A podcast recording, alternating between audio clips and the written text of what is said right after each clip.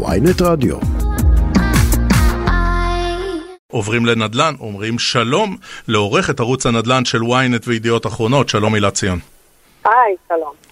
טוב, אנחנו רואים uh, קצב התייקרות uh, דירות רצחני, כמעט 20 אחוזים uh, בשנה, ואנחנו רואים לכאורה את השוק uh, קצת uh, מתקרר, לפחות במובן של צניחה במכירת דירות חדשות, לפחות מנתוני אוגוסט. השאלה כן. אם ההתקררות הזאת תשפיע גם על השורה שמעניינת אותנו, וזה המחיר. כן, תשמע, זה, זה באמת דיסוננס, העניין הזה של הקצב המטורף, כמו שאמרת, של עליית מחירי הדירות מול הצטננות השוק, ובאמת בסקירה שפרסמה היום הלשכה המרכזית לסטטיסטיקה, אז אנחנו רואים ירידה בחודש אוגוסט באמת של אה, קרוב ל-50% במספר העסקאות לעומת אוגוסט אשתקד. באוגוסט האחרון נמכרו רק אה, כ-2,700 דירות חדשות, באוגוסט 2021 נמכרו למעלה מ-5,400 דירות חדשות.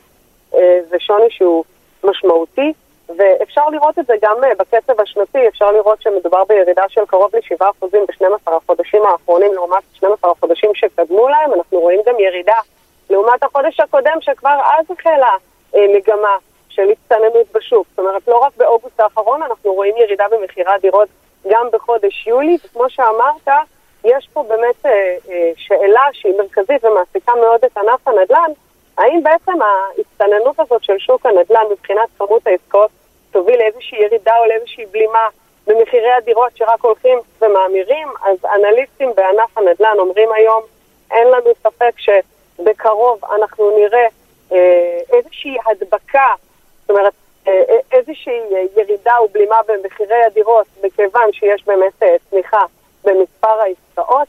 אגב, גם במשרד האוצר, באגף הכלכלנית הראשית, שאמורים לפרסם בקרוב אה, גם את הסקירה שלהם על אה, מספר הדירות החדשות שנמכרו ומספר אה, דירות מיד שנייה שנמכרו, רואים בשטח ירידה משמעותית בכמות העסקאות, ורואים באמת שאחת הסיבות לכך היא שיש קושי בתזרים הפיננסי של הקבלנים, כי אנשים בעצם לא קונים, ומעריכים שהקבלנים יורידו מחירים כדי לפצות את הקונים.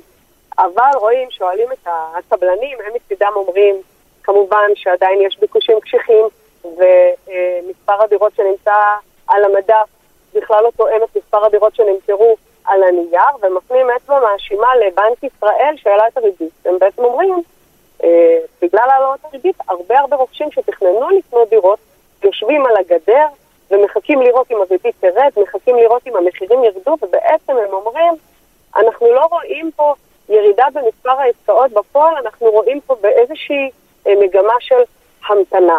למרות זאת, כמו שאמרתי, אנליסטים מעריכים שכן אה, תהיה איזושהי ירידה או בלימה במחירים, וזה, אני חושבת, חדשות אה, טובות לרוכשים, על רקע עלייה של למעלה מעשור שלא ראינו לפני כן, עלייה של כמעט... אבל פה, אה, הילה, 20% במחירי אני. מבקש אה, לנצל את המומחיות שלך. אמ, אנחנו גם פה רואים בעצם שתי מגמות, כי הרי ביקושים קשיחים, כשמם הם קשיחים, והעלאות הריבית של הנגיד אמיר ירון היו אמורות לקרר דווקא את אלו שהלכו על זה כנתיב של אה, השקעה.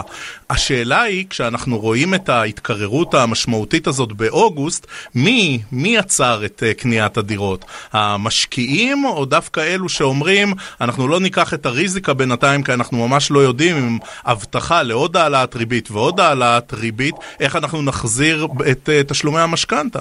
בדיוק על השאלה הזאת משרד האוצר צפוי להשיב בצורה מאוד מאוד מדוקדקת בסקירה הקרובה שהוא יפרסם. אבל אה, אין ספק שחלק ממי שבעצם אה, יושב על הגדר זה הזוגות הצעירים שקשה להם כרגע לקנות דירה. וכן, גם אנשים שמשקיעים לאו דווקא, אתה יודע, אה, מי שיש לו ארבע דירות, גם מי שיש לו שתי, שתי דירות, או אפילו דירה אחת ורוצה לקנות דירה להשקעה, לא משפר דיור, לא מישהו שרוצה לקנות ולמכור את הדירה שלו. יכול להיות שהוא החליט לשבת על הגדר ולהמתין, הוא יודע שברגע שהוא יקנה דירה והמשכנתה תהיה יקרה יותר, זה פשוט לא ישתלם לו. אנחנו יודעים כבר שמחירי השכירות עולים, אבל יש גם גבול עד כמה אפשר להעלות את מחירי השכירות. התשואות יכולות להיות הרבה יותר נמוכות ברגע שהמשכנתה מתייקרת. כן, וכל מה שאת אומרת לנו בדקות האחרונות, זה אמור מאוד uh, לקרר את האופטימיסטים ואלה שמספרים לנו שבסך הכל קצב האינפלציה בישראל, 4.6 אחוז, הוא נמוך ביחס למדינות האחרות בעולם, אבל זה כמובן לא כולל את אינפלציית הנכסים בישראל, שהיא מטורפת. רוצה ברשותך לעבור לנושא אחר בנדל"ן, uh, כתבה שאת מפרסמת היום, על זה שמחירי הנדל"ן המסחרי הם בשיא, שיא של ממש, זאת אומרת, ריבית, לא ריבית, כל מה שדיברנו קודם, כשאנחנו ככה מנתחים, מסתכלים, אחסנה, לוגיסטיקה, מרלוגים, אמ, שם לא רואים את ההתקררות הזו. כן, כן, האינפלציה ממש לא מדגדגת את שוק הנדל"ן המסחרי, אתה צודק. אה, ואנחנו רואים אה, גם עליות בביקושים למגרשים למרכזים לוגיסטיים, גם אה, עליות מאוד מאוד גבוהות במחירי הקרקעות לדונם. והסיבות המרכזיות זה בעצם, קודם כל כמובן העלייה בתחום המסחר באונליין.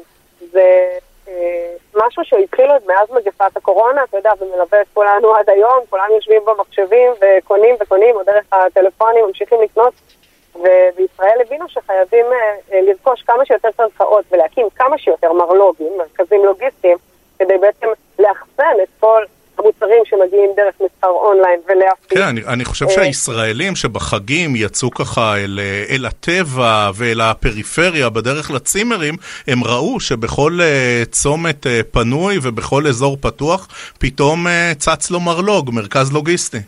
נכון, נכון, יש ממש תנופה בתחום הזה, ובאמת למרות שבחלק מהסגמנטים בשוק הנדל"ן, כמו שדיברנו בהתחלה, יש הצטננות, כמו בשוק הנדל"ן למגורים, אז פה אנחנו באמת רואים אה, איזושהי תנופה רצינית, למרות שעדיין אני חייבת להגיד שבכירים בענף הלוגיסטיקה קצת חוששים מהמלחמה בין רוסיה לאוקראינה, הם אומרים שהיא מן הסתם תורמת להגברת אה, חוסר הוודאות ולשיח על מיתון עולמי. יכול להיות שזה ישפיע בהמשך על שחקנים גדולים שרוצים להיכנס לשוק, אבל כרגע לפחות אנחנו רואים פריחה בשוק הלוגיסטיקה וההחצנה.